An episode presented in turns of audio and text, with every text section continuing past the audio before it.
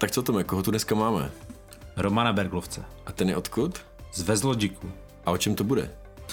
O tom, proč nesypat peníze do vývoje vlastního softwaru, proč naopak ty peníze sypat do online marketingu, aha, o tom, jak si vybrat správného obchodníka a o tom, jak se dostat do světa. Krásný hezký den, ahojte patrioti, dneska vás vítáme u našeho dalšího podcastu Rožni a jako vždy je tady se mnou i můj kolega Martin Hikal. Martine, ahoj. Čau patrioti. A s Martinem tu máme ještě našeho drahého a váženého hosta, je jim Roman Berglovec. Romane, ahoj, vítám tě. Ahoj, ahoj. Tak já vím, že ty moc na podcasty a nebo takové veřejné proslovy a akce moc nechodíš, tak o to jsem rád, že jsi přijal naše pozvání. Tak co tě donutilo tady k nám dorazit vůbec? Tak první je to proto, protože mám rád patrioty. Přesně, to jsem chtěl slyšet. Ano, tak jsme si to nacvičili, tak za to jsem rád. Já jenom v krátkosti Romana trošku představím pro ty, kdo jej neznáte. Roman Berglovec už podniká, kolik let už podnikáš vlastně, Romane? Asi přes 10. Přes 10 let, z toho teďka takové to nejmladší dítě podnikatelské, které se mu teďka zrodilo, je asi 2 roky, rok a půl zpátky, je to Westlogic, je to společnost Westlogic, která má teďka obrat nějakých 250 milionů, zaměstnává 110 lidí. A co ještě bys tak o Westlogicu řekl? Westlogic je vlastně skupina spojení 3 firem, kdy jsme v podstatě vytvořili, no tohle střihneme, že asi? No neboj, to nestřihneme, klidně mluv, to, neboj se. Jo. Ono je takové, já jsem, když jsem přemýšlel, jak popsat Westlogic, přemýšlel jsem nad tím, koukal jsem na to a to je takové, ono to, mě zajímalo vlastně, jak to řekneš ty, protože popsat tu firmu, nejsou takové jako hodně obecné ty pojmy, je to nějaká spojení, investiční skupina, která se věnuje, tak právě mě docela zajímá, celou dobu mě zajímalo, co vypadne z tebe. Ok, tak já to zkusím, jo. My v podstatě hledáme příležitosti a do těch se rozhodneme investovat. A když vidíme příležitost, která nám dává smysl na základě různých analýz a podobně, tak a zjistíme, že opravdu mezera v ní rozjet velmi úspěšného hráče, tak uděláme všechno pro to, ať ten úspěšný hráč v té mezeře vznikne. Takže postavíme k tomu perfektní marketing, postavíme k tomu výrobu nebo najdeme dodavatele, kdo nám ten produkt bude prodávat. A vlastně dá se říct, že tohle je náš business model. Hledat příležitosti, ty realizovat a potom je postupně exitovat. No tak já bych to možná rozebral úplně od začátku, za těch 10 let, co ty podnikáš, co máš za sebou, tak vím, že ty ses nejdříve zaměřoval právě na ten online marketing, kdy jsi měl vlastní agenturu marketingovou. No úplně počátkem to bylo, jsme se zaměřovali vlastně na prodej televizní reklamy, potom to přešlo přes digitál, až postupně člověk chtěl udělat něco většího, tak jsem začal intenzivně 5 let v kuse investovat do rozvoje digitální aplikace, kde měl podnikatel umět dát celé své podnikání, se týká webu, e-shopu, účetnictví, skladu a podobně. No a to neměla to být 5letka, mělo to být první hotové za rok, za 2 v podstatě, pak za 3, pak za 4. A to ti říkají ti ajťáci, ne? Jo. Že? A to vždycky prostě ty termíny se bohužel prodlužujou. No a nakonec jsem se rozhodl, že ten biznis zastavím, že to odepíšu kompletně pryč. Investoval jsem do toho opět jako nižší desítky milionů korun a bylo to asi nejrozumnější rozhodnutí, co udělat, protože to je to, co v podnikání hrozně důležité, je umět měnit myšlení a nesetrvávat na něčem, co nemá dlouhodobě smysl. Jo? A já jsem dlouho to myšlení neuměl změnit, až potom přišla chvíle, kdy jsem měl takový větší prostor přemýšlet sám nad sebou. Narodilo se mi dítě před nějakou dobou ještě předtím. Viděl jsem, jak díky tomu všemu té agonii, vlastně, kterou to způsobovalo, ta neustálá investice do něčeho, co vlastně nepřinášelo ovoce, ale měsíčně člověk do toho narval třeba 600-700 tisíc a bylo z toho pořád 0. A viděl jsem, jak se zatím pořád ženu a nemám prostor na svoji rodinu a nemůžu se jim věnovat a ten kluk vlastně taky chce, ať s ním je doma jeho otec a ne, když přijete domů, tak pracujete každý den do půlnoci, do 2 do rána v podstatě, abyste ty peníze vydělali někde jinde, ať je můžete hodit zpátky do té černé díry vlastně. Tak jsem si řekl, že dost a začal jsem vlastně to podnikání sekat, zmenšovat. No a potom jsem se vlastně potkal s jedním kolegou, s Ondrou Pekárkem, rozjel jsem na jeho požadavek vlastně nějaký projekt a tak dále. No a časem si nás všimla ještě další firma, vlastně té naší aktivity, kterou děláme. Spojili jsme se dohromady a vznikl Westlogic. Westlogic vlastně dneska je firma, která provozuje 4 projekty. Dva. Já ještě možná, ještě to sám tomu Westlogicu, abych se zastavil u toho příběhu, to, jak si musel to jako utnout vlastně nějakou tu investici. No, jaký, nebo máš nějaký jeden konkrétní moment, protože já třeba pro mě, jako si myslím, že pro mě by to bylo dost těžké, jako když něco jako do něčeho sypeš, vidíš to, že už to, uvozovkách ty říkáš za chvíli, že už to bude, jo? Že už bude ten produkt nějaký finální hotový, ty už víš, že jsi tam narval spoustu peněz. 5 let života. 5 let života, přesně. Tak jestli byl nějaký moment, když jsi řekl a dost a prostě a seknu to a celý ten projekt prostě vezmu, smáznu a vím, že nula. Že spoustu lidí zase bude říkat ještě vydrž, nesmíš to vzdát, teďka už si těsně před koncem. A tam právě došlo k nějakému, že jo. Jako zaprvé já jsem poslouchal 3 roky, že jsem těsně před koncem, až to bude další měsíc, takže to byla asi jedna z těch chvílí, kdy, i když jsem to už slyšel dál a dál, tak se člověku vůči tomu vytváří asi nějaká imunita.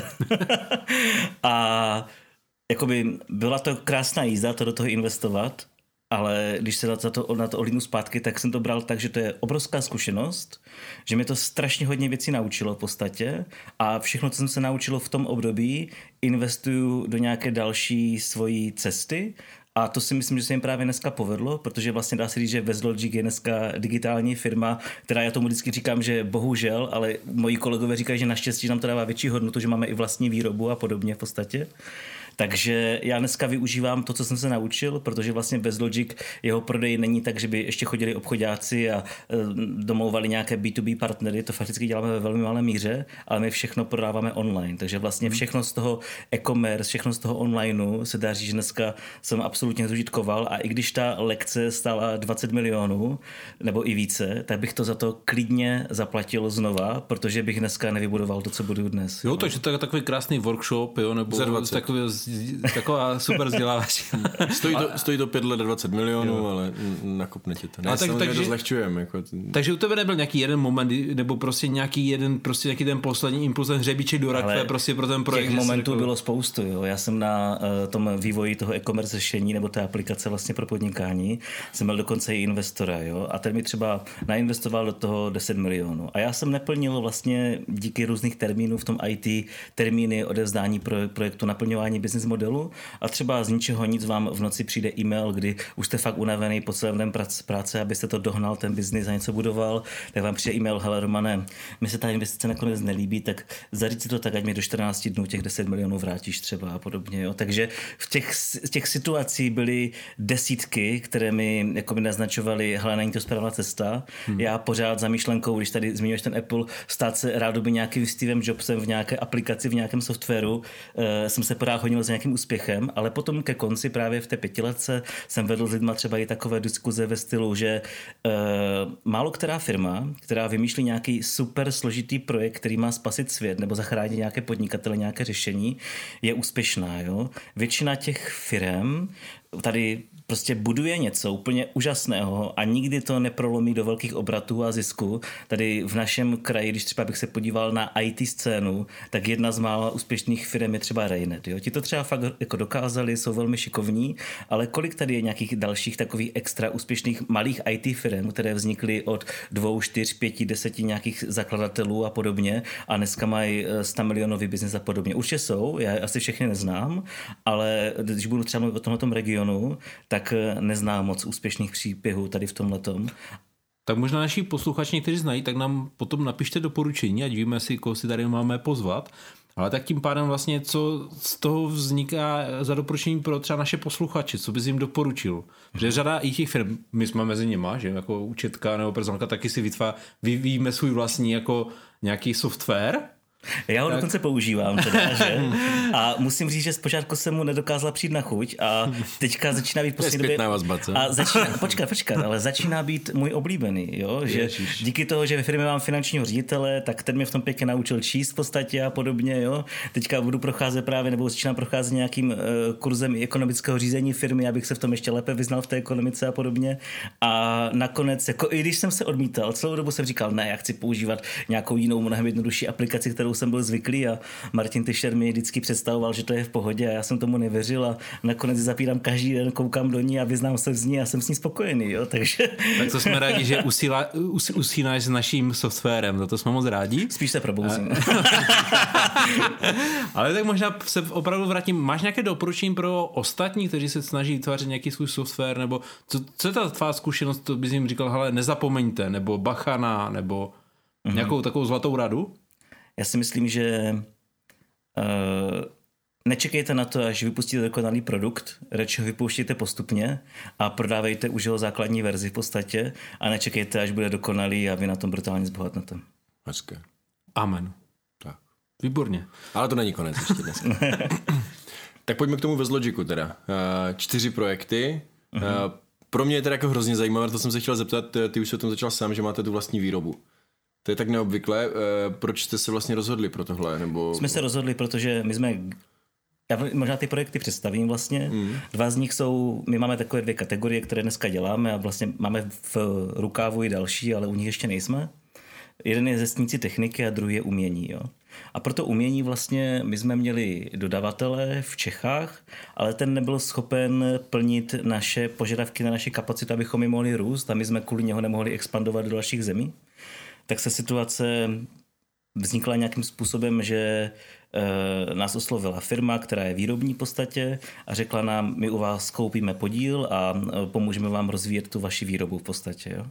A my jsme se teda té výrobě hodně bránili, protože se nám líbilo být spíše obchodní firmou, protože takové jednodušší, když máte fakticky jenom ty lidi v kancelářích a nemusíte řešit tu výrobu, protože to je velice specifické podnikání a když jsme ještě z toho digitálního světa, tak jsme se taky museli učit spoustu nových věcí v té výrobě a bylo to plné různých přešlapů a učení se toho, jak to správně dělat.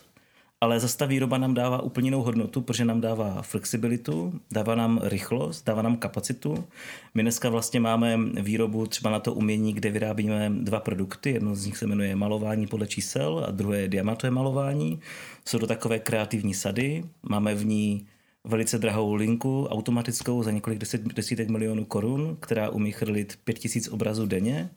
Máme v ní různé automatizované procesy, je to hala asi o 3000 metrech čtvereční v podstatě, krásná moderní hala a dává nám to jako firmě hodnotu a já vždycky, když někoho nabírám do manažerských pozic, jako je třeba finanční ředitel, HR business partner, jo, a další takové zajímavé pozice, tak kdybych jim si řekl, že jsme jenom obchodní firma, tak možná by je to ke mně nalákalo, ale většina z nich mi potom řekne, že k nám nastoupili i právě proto, že máme vlastně tak velké zázemí té výrobní firmy a nejsme v podstatě právě jenom ten obchod, který se mi tak hrozně líbí. Jo. Takže je to takový paradox.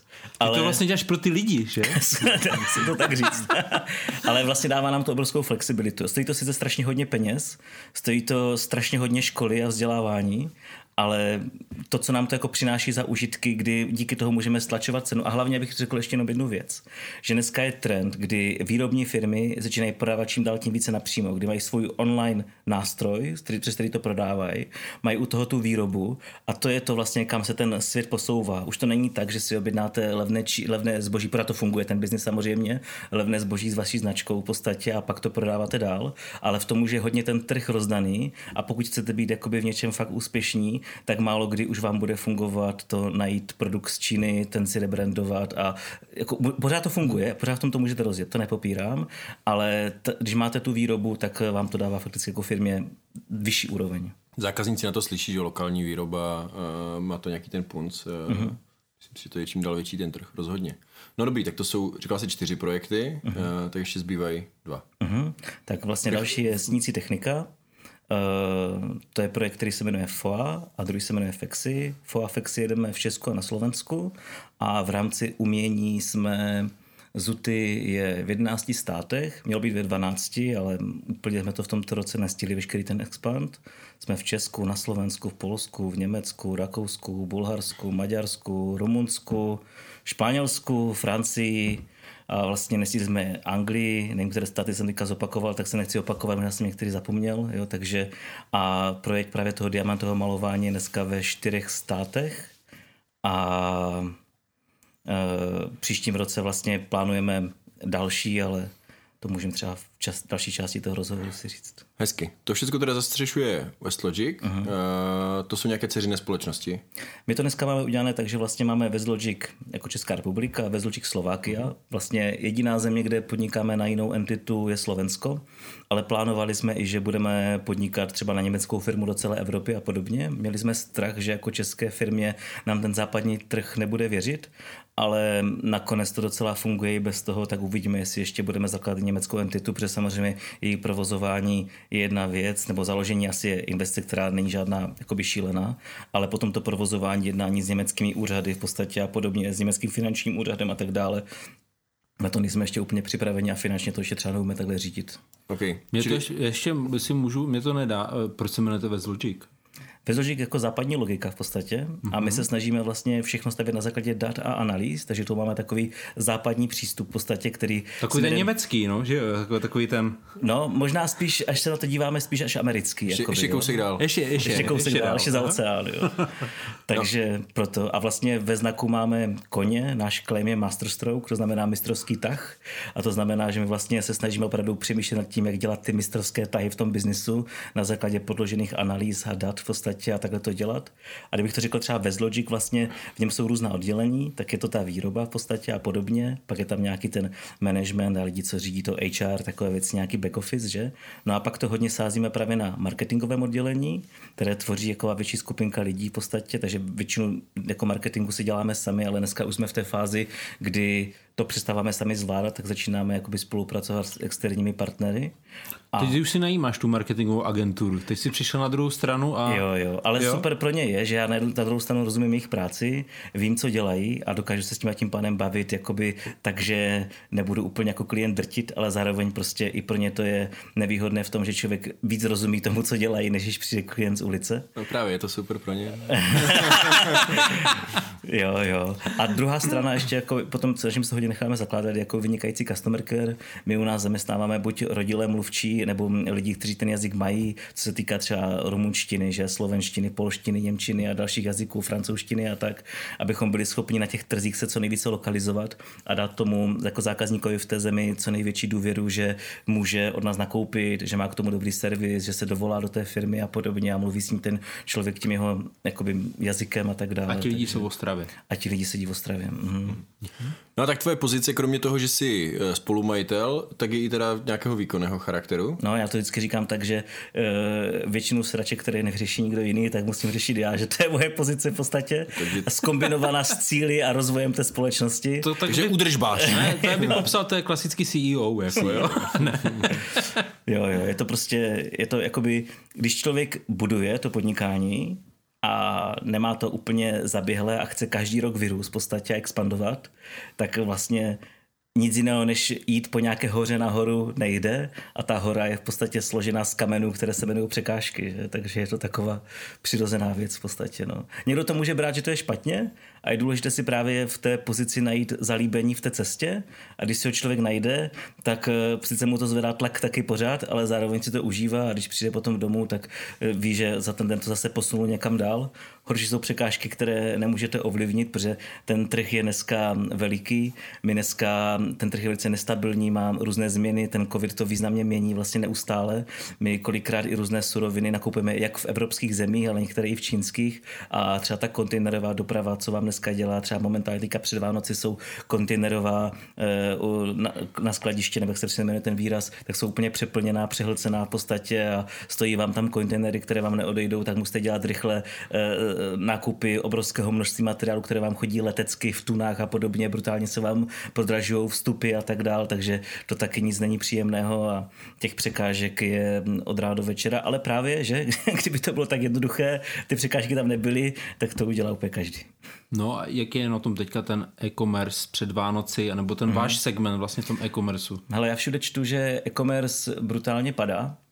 Já si nemyslím, že on padá. Já si myslím, že strašně zdrahal marketing, že ten poměr cena výkon, kolik člověk udělal obrat, investoval do reklamy, se trošku změnil, protože ten trh je agresivnější, vypjatější, je potřeba dělat ty investice fakticky jinak a třeba dejme tomu v našem oboru, dejme tomu v tom malování podle čísel, tak ten hlavní výraz, jeden proklik na web, vlastně abyste přivedli jednoho zákazníka, třeba na ten hlavní výraz stojí třeba přes 120 korun v podstatě, jo? Že už to fakt je hodně drahé. Takže rozjet se v tom podnikání, v tom segmentu by asi nebyla jen tak strana pro někoho. My utratíme měsíčně jakoby vyšší miliony, něco pod 10 milionů třeba v podstatě v PPC kampaních, jo?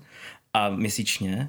A už to není žádná sranda do toho vlaku naskočit a udržet se. Jo. A v tom marketingu jako fakt platí hodně jedna věc, že první bere v podstatě. A když se člověk podívá na ty pozice, když napíše do toho vyhledávání v podstatě, kdo se mu tam vyskočí, tak jedna věc jsou takové ty první 4 pár pozic nahoře, to jsou ty placené, a pak jsou ty neplacené. A na ty neplacené z toho organiku vám třeba přijde 10% návštěv na ten web a všechno ostatní vám chodí z jiných zdrojů nebo z toho placeného. Takže dneska ten marketing stojí strašně moc peněz a vy pokud chcete být úspěšní, tak si musíte najít segment, který je ještě natolik vhodný, abyste mohli být na těch nejpřednějších pozicích v podstatě, aby ti lidi fakt k vám chodili, abyste na ten váš web měli tu návštěvnost a potom my ji mohli zužitkovat v podstatě a co nejvíce procent těch lidí, které k vám přivedete, u vás nakoupilo. Jo? Že nemá dneska úplně smysl jít do biznisu, kde už je úplně přeplněno a vy si řeknete, ale já budu jedinečný tím, jakoby. To už by fakt muselo být sakra jedinečné. Mnohem lepší, jednodušší je najít si biznis, který je volný. A i když lidi říkají, že to není pravda, všechno je vymyšlené, tak to vůbec není pravda. Těch biznisů je strašně hodně. A tohle to říkám, pokud se to dělá v digitálu. Jo. Samozřejmě jsou jiné typy biznisů, které vůbec na tady tyhle myšlence nemusíte stavit. A teďka mluvím o digitálním biznisu. Když chcete prodávat online, tak musíte hledat úzké segmenty na trhu, kterých má smysl se začít věnovat, než širokým. Jo. Další Alzu nebo e-shop s elektronikou a tak člověk dneska jen tak asi nerozjede, jo? Ale třeba si někdo řekne, jako třeba tam vasky, budu speciálka na boty, budu tomu dělat nějakou reklamu v podstatě, budu k tomu dávat ten příběh té značce a tak dále a uspěje to, jo? A takhle v podstatě je potřeba se na to podívat. Chci dělat online business, budu to nakupovat, budu mít vlastní výrobu, to je jedna věc, ale druhá věc je taky... Je to tenké místo, kde mám šanci se prosadit a neexistuje alfa samec na trhu? A nebo je tam taková alfa, že já tady začnu, tam už borec investuje multimiliony měsíčně do toho třeba v podstatě a já si řeknu, ale já taky s tím začnu a budu mu tady konkurovat. No bez šance, možná trošku vyrostu, pár zákazníků přeženu, ale abych to rozdělal, tak do toho marketingu musím strašně investovat. Jo? Bez toho to prostě toho alfa samce nepokoříte. Jo? A ten člověk už má vybudované nějaké pozice základů zákazníků a podobně. Ale to neznamená ještě jedna věc, když už v tom segmentu někdo je, že tam neuspějete. Ale důležité je udělat si dostatečné analýzy k tomu, abyste pochopili, že ten, proti komu jdete, ho máte šanci porazit v podstatě. Mm-hmm. To zní jako přesně to, co jsi říkal, jak vedeš firmu. Analýzy a pak marketing. Jo. Super. Jo. Ale evidentně to funguje. Takže... Já možná bych teďka otevřel ještě jedno téma takové, protože ty jsi tady zmiňoval Raynet. A shodou okolností nějaký čas zpátky jsme se i s Raynetem vlastně bavili na téma obchod. Tak zmiňovali právě tebe zase, že je málo takových obchodníků jako si ty, který si je schopný vzít a třeba za týden udělat 20 schůzek obchodních a že se s tím, když je potřeba, tak prostě vzít ten telefon, zavolat, udělat, být takovým tím akčním, tím obchodníkem, což tebe vnímá jako toho jednoho z těch velmi kvalitních obchodníků, kterých tady moc není. Tak jak ty teďka, vím, že už teď si spíš té pozice toho CEO, toho výkonného ředitele, ale když se ohledneš na ten obchod, na tuhletu část, mně to totiž přijde, že tady v regionu mi pořád neumí moc dobře prodávat. Jako. Tak jak to vidíš ty, tu situaci na trhu s těmi obchodníky a celkově obchod a firmy v Moravskoslezském kraji? Já si myslím, že obchodníky je hlavně těžké nabrat v podstatě, protože je to obrovská cesta vystoupit z komfortní zóny a vzít ten telefon, zavolat někomu cizímu, jít tam přes nějakou recepční sekretářku, dostat se ke kompetentní osobě, která o něčem rozhoduje, tak myslím si, že, nebo bohužel mám i zkušenost, že velmi těžké pro spoustu lidí z té nekomfortní zóny vylézt. A přitom je to hrozná škoda, protože být obchodníkem je určitě zaměstnání, kde se dá dosahovat výsledků bez limitu v podstatě a lidi si dokážou v ní vydělávat ne 50-70 tisíc měsíčně, ale můžou to být fakticky 100 tisícové cifry a je to jedna z nejkrásnějších prací, protože Poznáváte pořád nové lidi, poznáváte nové projekty, poznáváte třeba nové biznisy v podstatě, strašně vás to rozvíjí, učí vás to a podobně.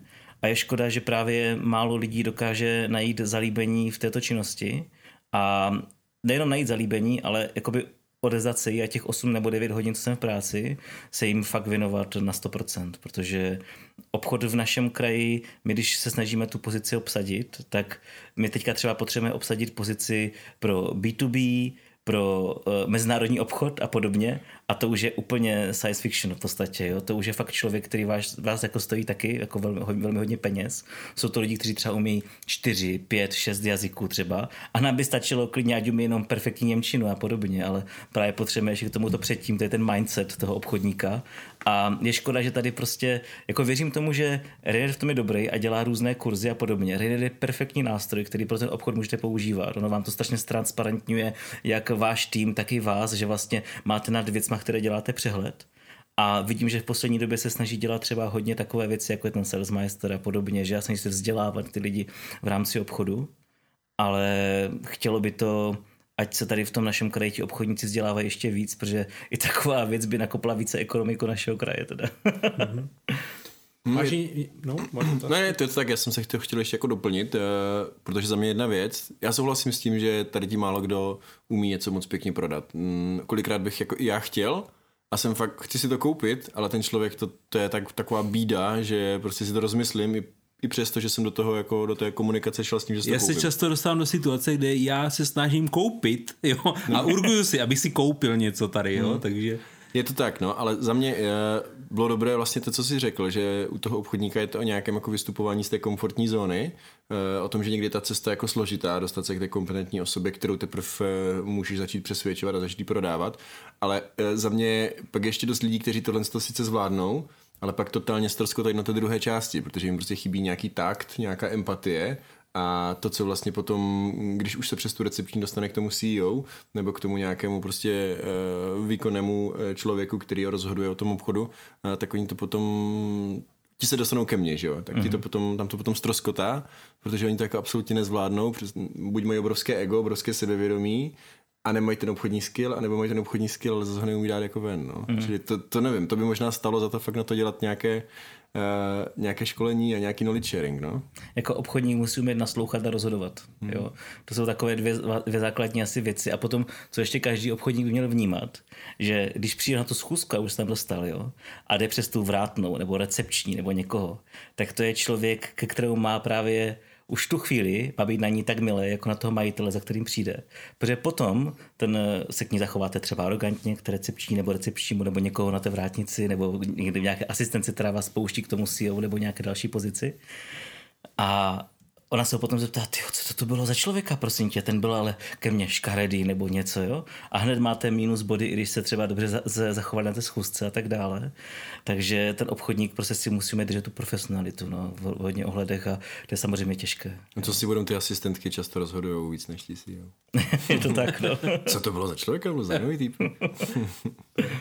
Takže to jsem tak chtěl se popovídat o tom tématu obchodu a těch obchodníků, protože vnímám to, že třeba v našem kraji je to celkem takové, no, mělo by to být asi téma, tak vnímám, jestli my se chceme posunout, tak pořád to úplně není jako ideální. Obchod dělá ekonomiku, jo. Já když se bavím s každým úspěšným podnikatelem, tak většinou už to vedení se věnuje tomu obchodu v podstatě, jo. Každá velká firma, která dneska dělá miliardy obrat nebo vyšší stovky milionů, tak to vybudovala na tom, že oni se přímo, ten top management se věnoval buď tomu obchodu v podstatě, nebo intenzivně tomu marketingu a podobně. A já v podstatě z toho obchodu, který jsem dělal kdysi, jsem se teďka přesunul právě k vedení hodně tomu marketingu v podstatě třeba a tak dále. Sice mám u nás marketingového ředitele, ale na všem s ním spolupracuju a intenzivně řešíme veškerou strategii, kterou děláme, všechny analýzy a tak dále a ty rozhodnutí děláme potom spolu, on to potom realizuje s tím týmem v podstatě, ale jsme v tom třeba hodně parťáci v takové věci. Tak ono to je vlastně docela přirozený vývoj, že ti jako majitelé ti projdou tím obchodem a i tím marketingem. Skrz nějakou malou firmu, tak prostě tam nemají samostatné oddělení a všechno to dělá to vedení.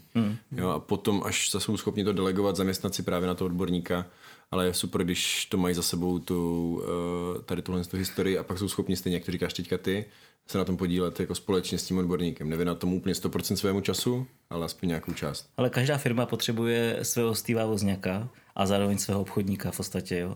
A je super, když máte ve spojení firmy buď managementu, nebo i v majitelské struktuře, nebo třeba v nějakém středním top managementu třeba, tak máte někoho, kdo je fakt super expert, má to majitelské myšlení a pak někdo, kdo je ten obchodník a když ti lidi se spojí dohromady, tak to je jeden určitě z bodů, který může vést k úspěchu. Mhm. Tak a možná k tomu obchodu bych možná navázal ještě na souvisící téma a tím je možná obchod a obchod expanze do zahraničí, že je to taky možná téma tady v našem kraji, že nevím, jak vy, pánové, máte zkušenost a co se s lidma bavíte, většinou přemýšlí, hele, tak my porostem, tak budeme dělat tady na tomhle trhu víc, možná půjdeme do té Prahy, nebo Olomouc Praha. To je to zahraničí. Jo, to je to, jak přemýšlíme o expanzi. Moc jsem se nesetkal s lidmi, kteří by řekli, jo, tak půjdu tady do Polska, kde je vlastně možná ještě větší trh. To já zase, jo. Jo. Tak možná mám jenom já svoji nějakou bublinu, tak právě to se chci zeptat, jako máte zkušenost s tím a o tom, nakolik my chceme vůbec tady z Ostravy do světa. Mm-hmm. Já si myslím, že Ostrava má strašně hodně šikovných a pracovitých lidí a když jsem se pohyboval v různých firmách, třeba v rámci toho marketingu a podobně a viděl jsem, jak ty firmy fungují a podobně, tak musím říct, že Ostrava má teda strašně našlapnuto.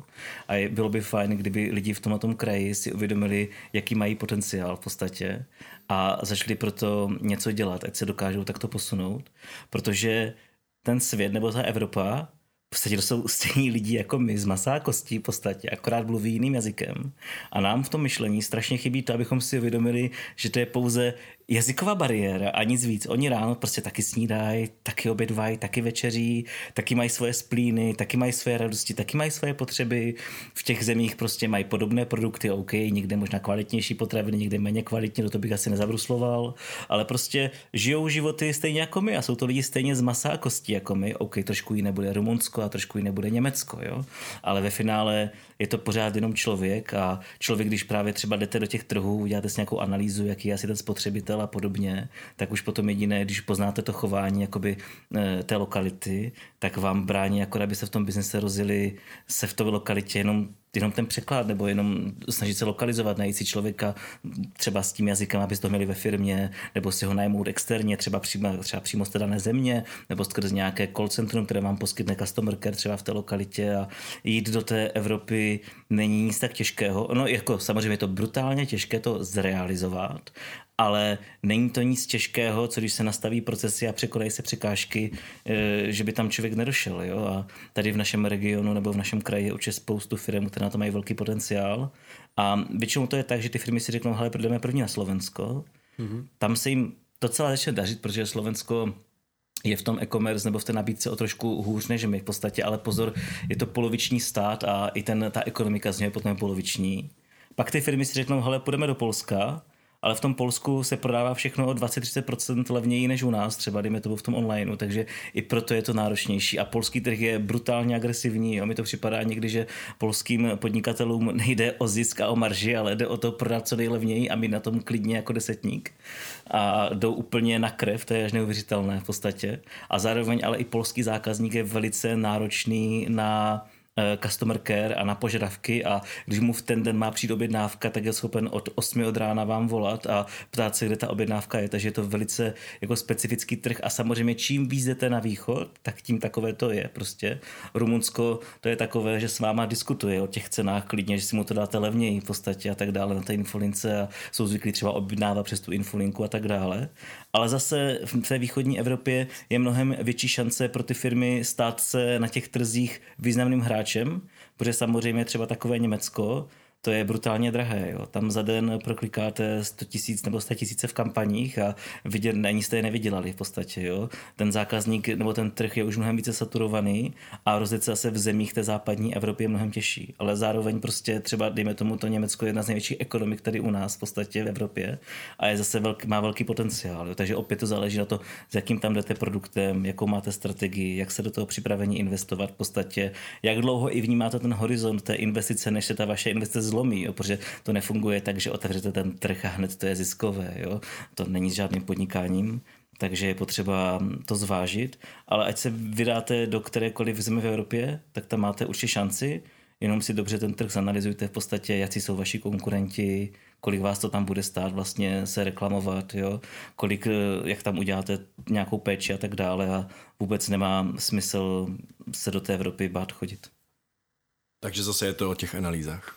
Je to o těch analýzách, no. Fajn, Westlogic to už je rozlezlé po Evropě pěkně, tak kam ještě směřuje, nebo ať už geograficky, nebo třeba segmentově? Jakoby my jsme chtěli stihnout v tomto státě vírus v rámci zemí rychleji, ale bohužel dodávání IT je vždycky trošku, to jsem si už zažil v té předešlé kariéře v podstatě v 5letce, a i teďka to zažívám, že třeba, dejme tomu, máte termín pro odevzdání projektu v březnu a dostanete ho bohužel třeba v květnu nebo v červnu a podobně v podstatě, takže to vám potom prodlužuje jakoby.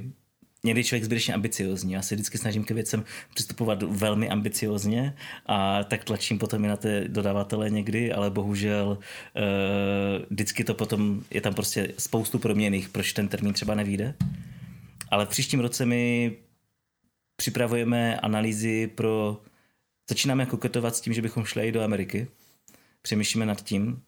Učíme se mimo celní země v podstatě, protože i ty mají v sobě nějaký potenciál, a proto, když chcete dělat třeba biznis do zemí, jako je ještě Švýcarsko a Anglie, to se třeba nějak dá, pak tu máme jiné i zemi v Evropě, které jsou třeba mimo Evropskou unii, takže už tam člověk musí řešit clo a různé procesy v rámci logistiky, že ať to všechno funguje, protože když ten obraz vyrobíme a pak ho chceme poslat, tak potřebujeme, ty naše aplikace jsou na to připraveny. Takže jakoby v příštím roce, my jsme v tomto roce jsme se strašně po té Evropě rozmáhli. Jo?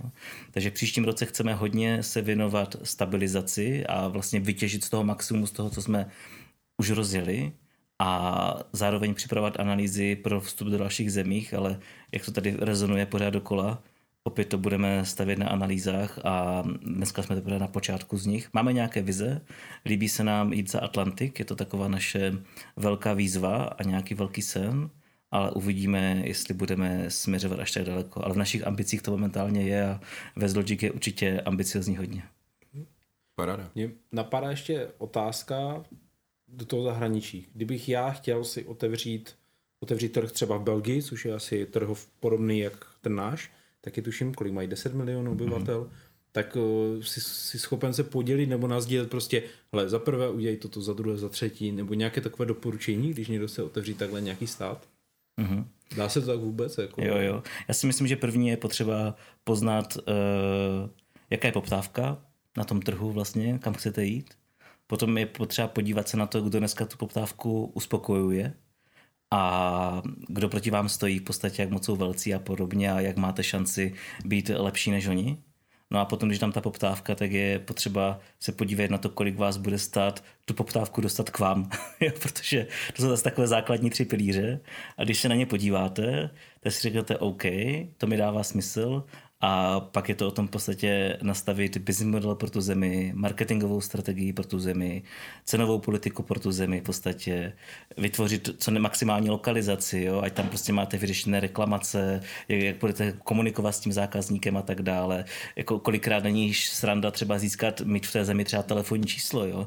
My třeba, abychom získali telefonní číslo ve Španělsku, tak nám to třeba trvalo 3 měsíce, půl roku nám trvalo získat telefonní číslo německé třeba a podobně. Takže oni potom přichází takové drobnosti, když si řekne, jo, už jsem vyhrál v podstatě, pak máte toho člověka na tom customer care, který umí tu němčinu třeba, nebo je Němec nebo podobně, ale nemáte to německé číslo, že? Takže jsou různé situace, které vás samozřejmě učí, a my už jsme si jakoby, už jsme otevřeli více těch zemí, takže dá se říct, že máme už nějaký takový ten checklist těch fuck upů, který v podstatě přichází, ale... Ty body, které jsem jmenoval, tak to je asi takový základní postup, jak se na ty země kouknout a říct si, jestli do nich půjdete. Jo? Ale je hodně důležité, ať je po vás poptávka. Okay. Hezké body. To si myslím, že určitě jako zarezonuje ve spoustě lidí, kteří míří na ty zahraniční trhy. A ty analýzy, to se mi líbí. Na tom to bych do tebe neřekl. My jsme na to slabí. Já jedu všechno hrozně intuitivně. No právě, vlastně datově. No přesně, jako to bych já měl říkat, že se mi to líbí. No ne, mi se to líbí, že to takhle tak jako se dává. Já vím, že vám to taky funguje, ale Romanovi to taky funguje, tak jako... Možná změním svůj mindset. Ne, já bych to chtěl, já to jenom prostě neumím. No. Těžké. Super. Martin, máš ještě otázku nějakou? Asi ne, myslím, že se přesuneme k tomu našemu veleslavnému quick shootingu. Tak, Romane, my jako každého hosta, kterého tady máme, tak si na závěr ještě takhle v rychlosti vyspovídáme. Máme to nazvané jako quick shooting, ale neboj se, nebudeme po tobě úplně střílet. Ale vlastně jo, budeme střílet ale slovy. Takže vždycky řekneme jedno nějaké slovo a tvým úkolem bude co nejrychleji odpovědět taky jedním slovem nebo dvěmi slovy a důležité moc za tím nepřemýšlet. Mm. Jo, prostě první věc, co tě napadne, tak je na tobě. Tak, ty se, Martina, mě díváš jako že bys to úplně zapomněl teďka. Ne. Máš si připraven, jo? Ne, tak jako vždy. Intuitivně, dobře. Tak já začnu, jo? My řekneme vždycky nějaké slovo a ty hnedka na to zareaguješ jedním pojmem nebo nějakým souslovím, jo? Mm-hmm. Investice. Strategie. Online marketing. Výzva. Expanze. 100% výzva. Podnikání. Životní cesta. Zisk. Důležitý. Obchod. Důležitý. Radost. Asi to nejhlavnější, co u té cesty musíte mít. Rodina. Podpora. Zákazník. Alfa omega. Vize. Tu umí mít každý. A Ostrava. Černé srdce. Super. Paráda. Tak jo, Romane, moc krát ti děkuju, že jsi udělal čas, zavítal mezi nás tady a nasdílel svůj příběh, své doporučení, své zkušenosti. Ceníme si toho a s vámi ostatníma se budeme těšit příště. Jo, já vám děkuju za pozvání, mějte se. Mějte se, ahoj.